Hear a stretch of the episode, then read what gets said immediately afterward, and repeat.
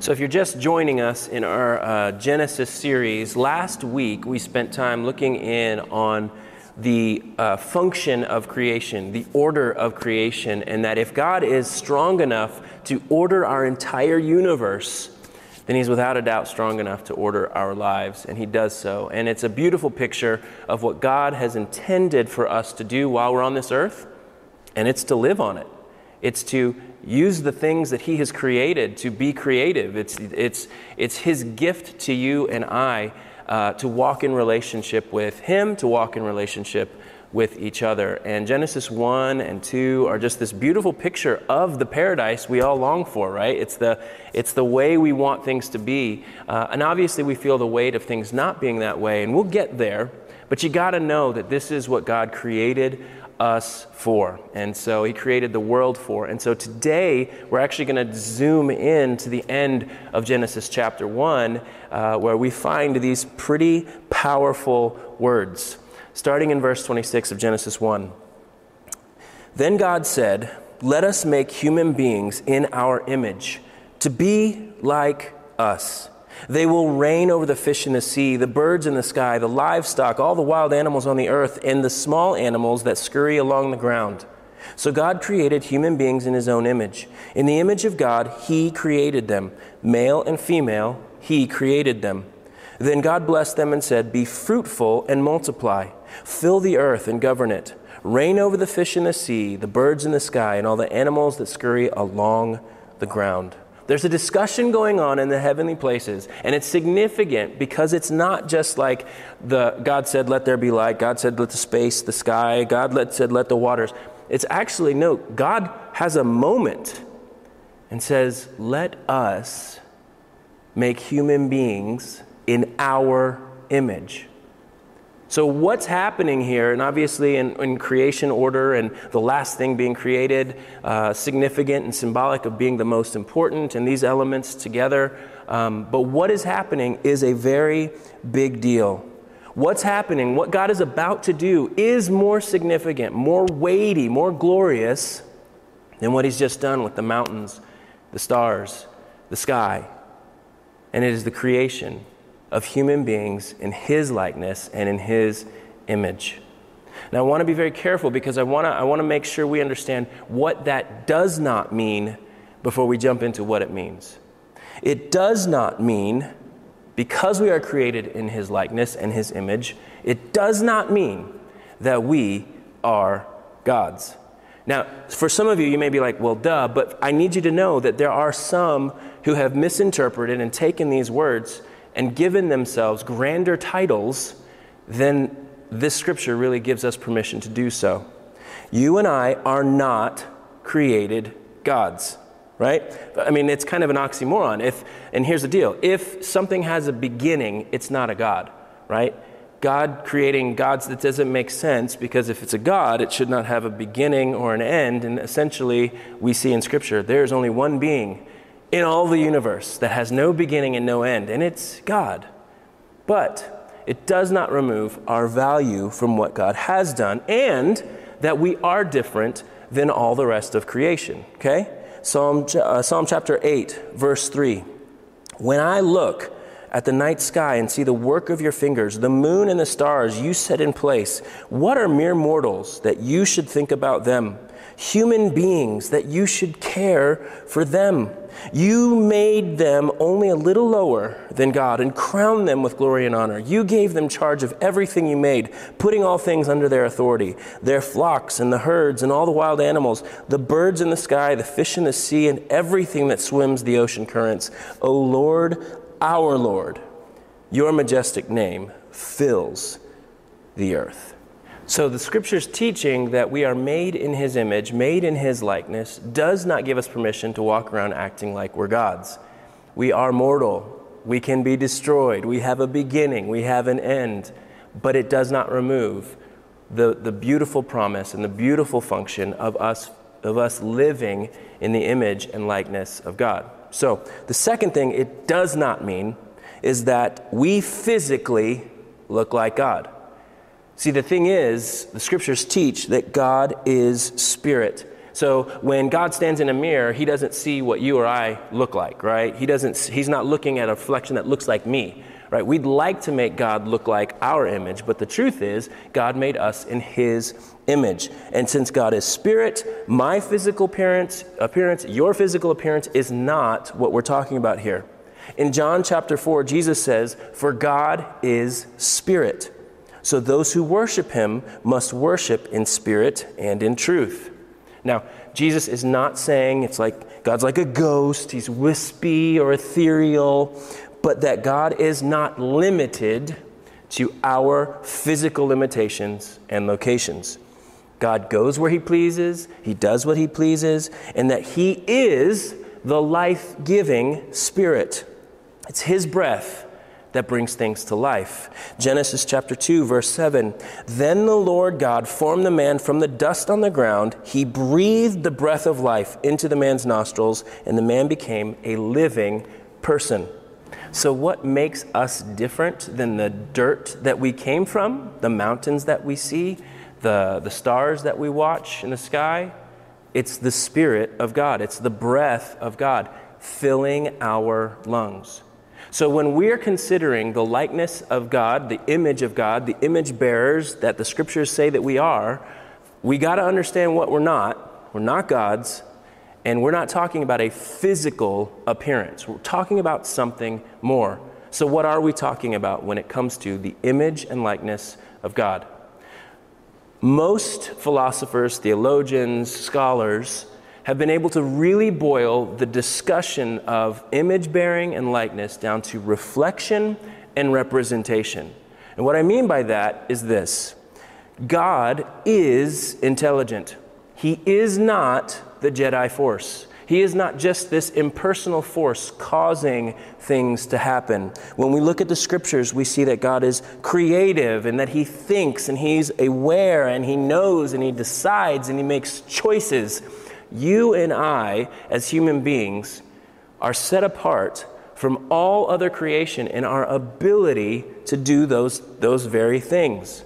So when we are actively doing those things, we are image bearing. We are more than our chemical makeup. And what I mean by that is when a dog is hungry, the dog finds food, eats the food. When a human being is hungry, yes, our body tells us we are hungry, but I have this weird ability to say, no, I'm going to fast from food. I'm going to give something up. I'm going to make a decision, a choice to forego whatever my chemical makeup is telling me I need to do. It, I, I, kind of think of it this way um, when it comes to imagination and creation, right? Um, you and I, as human beings, have this unique ability to imagine something and to actually bring it about. Now, not in the same way God did last week when we said He brought something out of nothing, but because we're creative beings, because we're thinkers, because we have imagination, we can picture something that is not yet there and we can make it. You and I, being creative beings, reflect God when we do those types of things.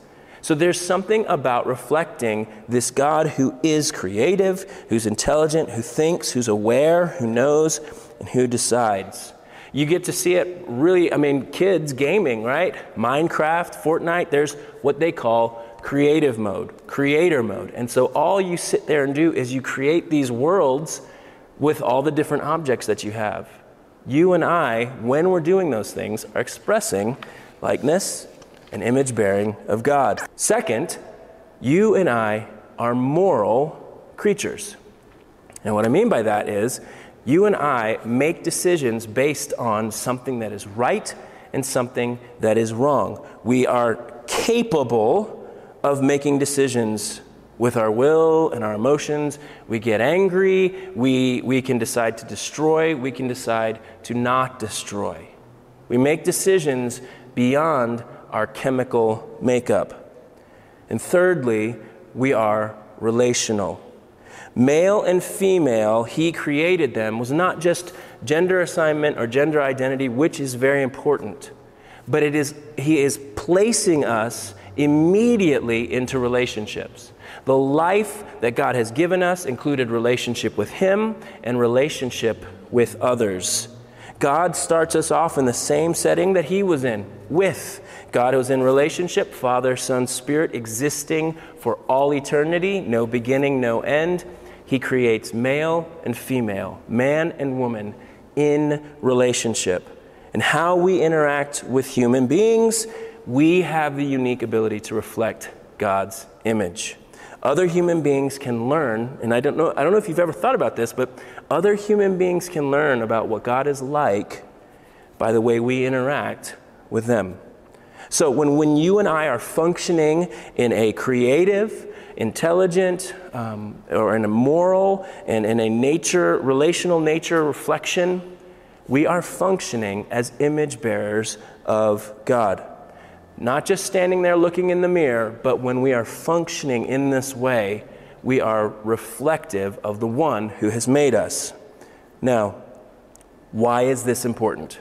I know you may be like, who cares about Genesis 1? Who cares about this old book? Who cares about some of these things? But why is it important that we know that we were made in the image of God? Because you and I, whether or not we're willing to admit it, we have image issues. We do. We look at ourselves and we look at the people around us and we struggle with our image. Genesis chapter 1 is a first word and a final word, giving rock solid glory and significance and dignity to every human being. See, science may only tell you that you're complex, but science will never tell you that you're significant. It can't. All it can tell you is that you're complex and you're made up of many things, and, and whether or not it's, it's intelligent design or it's a random chance, either you're complex, but God gives significance. And the truth of this is not something that is self evident, but it is revealed by God. Now, I don't know if you knew this little known fact, um, but if you were to read the Declaration of Independence in its, op- some opening in its opening phrase, this is what you would read We hold these truths to be self evident that all men are created equal, that they are endowed by their Creator with certain unalienable rights, and among these are life, liberty, and the pursuit of happiness. In Thomas Jefferson's, uh, one of his original rough drafts, which you can go to the Library of Congress and you can actually read, their wording is, is different than what we have today. There were groups that, that pushed back on some of these wordings, and this was the way one of the rough drafts read before. We hold these truths to be sacred and undeniable, that all men are created equal and independent, that from that equal creation they derive rights, inherent and inalienable, among which are the preservation of life and liberty and the pursuit of happiness. Now, during Thomas Jefferson's day, there was a, a, group, the Enlightenment group, the Common Sense Party, who pressured Jefferson to change the wording from sacred and undeniable to self evident. There's a problem with that. Their change revealed their ignorance. Equal rights and dignity, human dignity, for all human beings is not self evident around the world. Go around the world and tell me that human dignity and human rights and human equality is, is given around the earth. It's not. It is not self evident. When humans are left to their own and they reject this image bearing and likeness that God tells us we have, things get ugly. So, why don't we do this? Why don't we see this practiced? Why don't we see it played out more? And, we will cover this in great detail next week. But the simple answer is why don't we sense this weight and this value of human, of human beings and created in the image of God and the likeness of God? The image of God in you and the image of God in me is broken. That's why we don't honor it in others. The reason that we don't live this out, that we don't see people that way, is because of the sin nature that is wrapped around us that will cause us to try and get a leg up on any other human being. The image of God is broken in you and me, which causes us to trample on it in others. We have fallen and chased other images to reflect Tim Keller, uh, a pastor, church planner, theologian, teacher, um, explained it this way one time. He said that if you're trying to get significance out of your creator, or you're trying to get significance out of creation, you're going to be an agent for life or you're going to be an agent for death wherever you go. And this is the example that he gave. He said, if you are assured of your value out of God, right? If you're assured of that, if you know that God made you unique and He made, uh, he made you to reflect Him and bear His image, and there's worth and there's value there, if you are assured of that, when you walk into marriage, you know, you are just as free to be a person who just loves that person and serves that person and enjoys that person, right? You won't be looking for your value or your significance to come from whether or not that person loves you back the weight of that expectation is crushing, right? You're essentially looking to your spouse, your future spouse, to be your everything, to be your significance, and to be your value. And that weight crushes not just you, but it crushes the expecta- the person you put that expectation on. He says, You'll never want them to be upset with you, or they'll always be upset with you because your expectations and your need for them to be perfect so that you can be seen as perfect will crush them too. God says to us that if I am your glory, if you are imaging me, then everywhere you go, you can be life giving. But when we try and find our glory in our reflection, in our image bearing from something else in this world, it will crush us and it will crush others. You and I do not have to live gaining a better self image because you image your Creator. This is the power of understanding that God made you and me, human beings, male and female, He created them both as image bearers of God. We, we are broken, and the image of God in us is broken, and it causes us to break the image of God in others. That is at root why we don't experience this the way God set it up. Now, there is a repair that must happen. The repair of the image of God is seeing the image of God clearly. And we find that in Jesus Christ. Colossians chapter 1 verse 15. Christ is the visible image of the invisible God. See, Jesus is, the, Jesus is the game changer, and He's the one who not only represents the full image of God lived here on earth, He helps us see how it was meant to be, but He repairs that broken image of God in you and in me. When a person makes that connection that Christ is the image of God, we're drawn to that. Aren't we? We're drawn to it. We're like, man, Jesus lived a beautiful life, and most people I know wouldn't argue that believer or not believer, they'd look at that and go, wow, that's, that's what life is made to be. That's what we were meant to live. Well, that's a beautiful life. And we're drawn to that image bearing that Christ brought. We also recognize that we have not lived that way. When we look at Jesus' life, we go, What? I, nope, not me. I haven't lived that way. And you and I are confronted with the reality of our broken image, right? And we're confronted with all the other things we're trying to stuff into our lives to find that, that uh, significance and that dignity. So we trust that if God made us to live His way, we will reflect God, His image, and Jesus made it possible for that to be our life, right? The broken image repaired, restored, and moving towards a people who look like Jesus. As we look at Jesus, it fixes the image bearer that I am to look more and more like Christ. We see that Christ lived and loved and served and died. And the more, this is the beautiful thing, the more the image of God is repaired in me, the less I will trample on the image of God in others. But it starts and ends with Jesus. So, a few thoughts as we come out of our time together.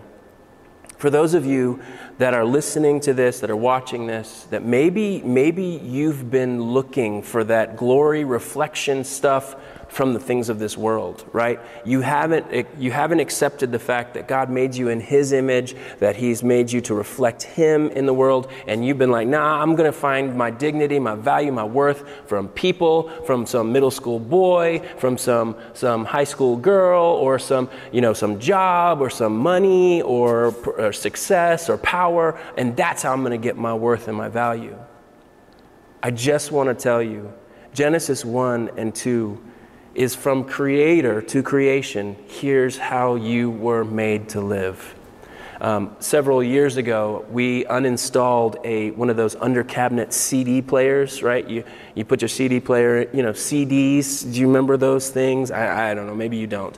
Um, but we removed one, and I remember after we removed it, uh, on the back side of that CD player was a bass boost button, unpressed.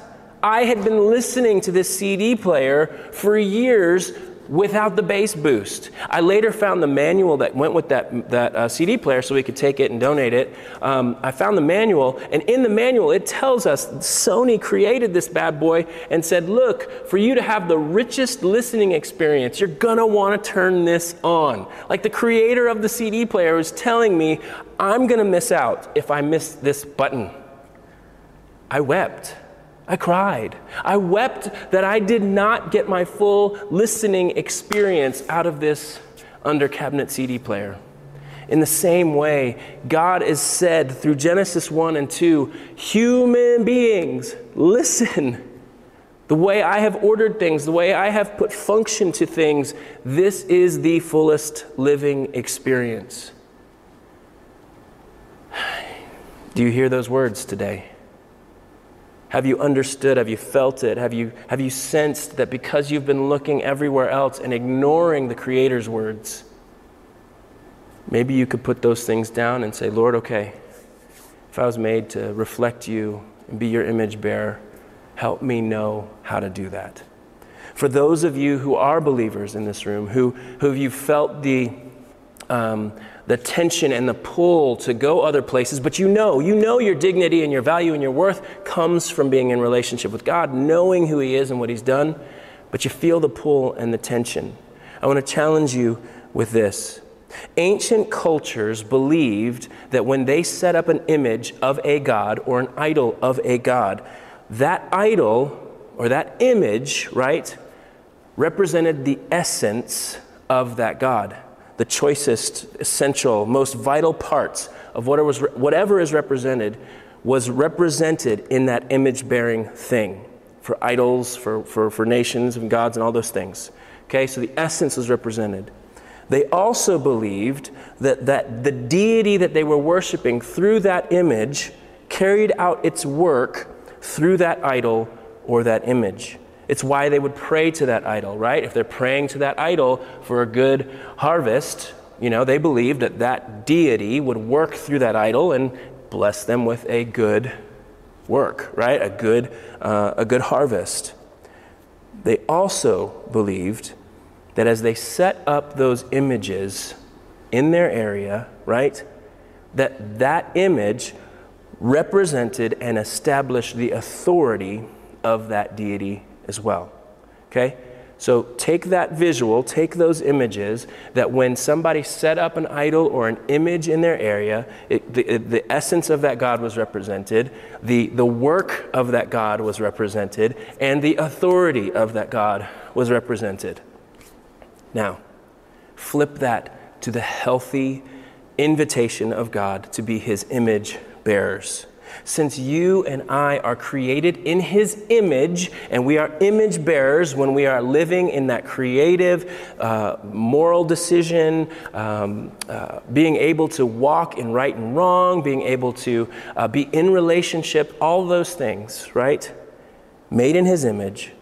God then is establishing His authority, and He carries out His work on the earth through us. And as he does that through his church, glory of the Lord is established around the world. The glory of the Lord fills the earth.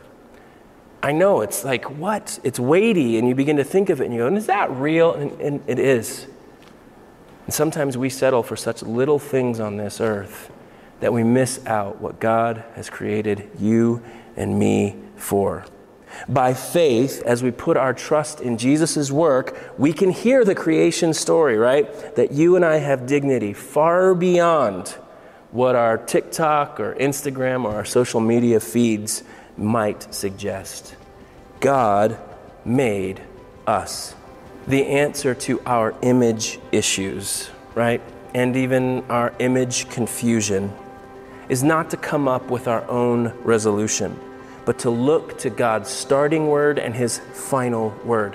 Whenever um, we're at the, the community center, before we send the kids outside, we traditionally say, here's the rules, here's how it's gonna go, and if you live by X, Y, and Z, then you're gonna experience outdoor time in its fullest. It's gonna be amazing, right? And then we send them outside, and then what happens? arguments break out. And then what happens is a kid will come up and say, But Mr. Jason, you guys laid, you said this and this. And I said, Yes, we did say that. And that's what needs to happen. Or this time outside is going to get cut short. See, there's a first word, there's a final word. And whenever there's confusion about what was said, you come to the source. You come to the source, and the source sets things right and begins to say, Yes, you're right. We did say this, and that's how it's going to work. Nope, we did not say that. That's not how it's going to work you and I, with our image issues, Genesis lays down the groundwork for you and for me, a starting word and a final word of our, over our image issues in this world. Our struggles for purpose, our struggles for existence. You and I find that human beings are not like everything else, that we are set apart for a specific image bearing life. And it is good. That is what God said. So, as we've closed out our services, uh, since we've been in the Grant Center together, being able to say phrases out loud, confessing things together as the body of Christ, we're going to do so from our homes. Uh, even though there, you may be watching alone or you may have a couple people in the room with you, um, these are phrases that our entire church has been saying together as we want to embody the, the gospel, as we want to live the gospel as a people as we go from here. And so, let's say these words together. As we go from here, we desire to celebrate Emmanuel, God with us, through a personal relationship with Jesus Christ, through community with others, through the study of God's Word together, through the practices of the faith, and through inviting others to do the same.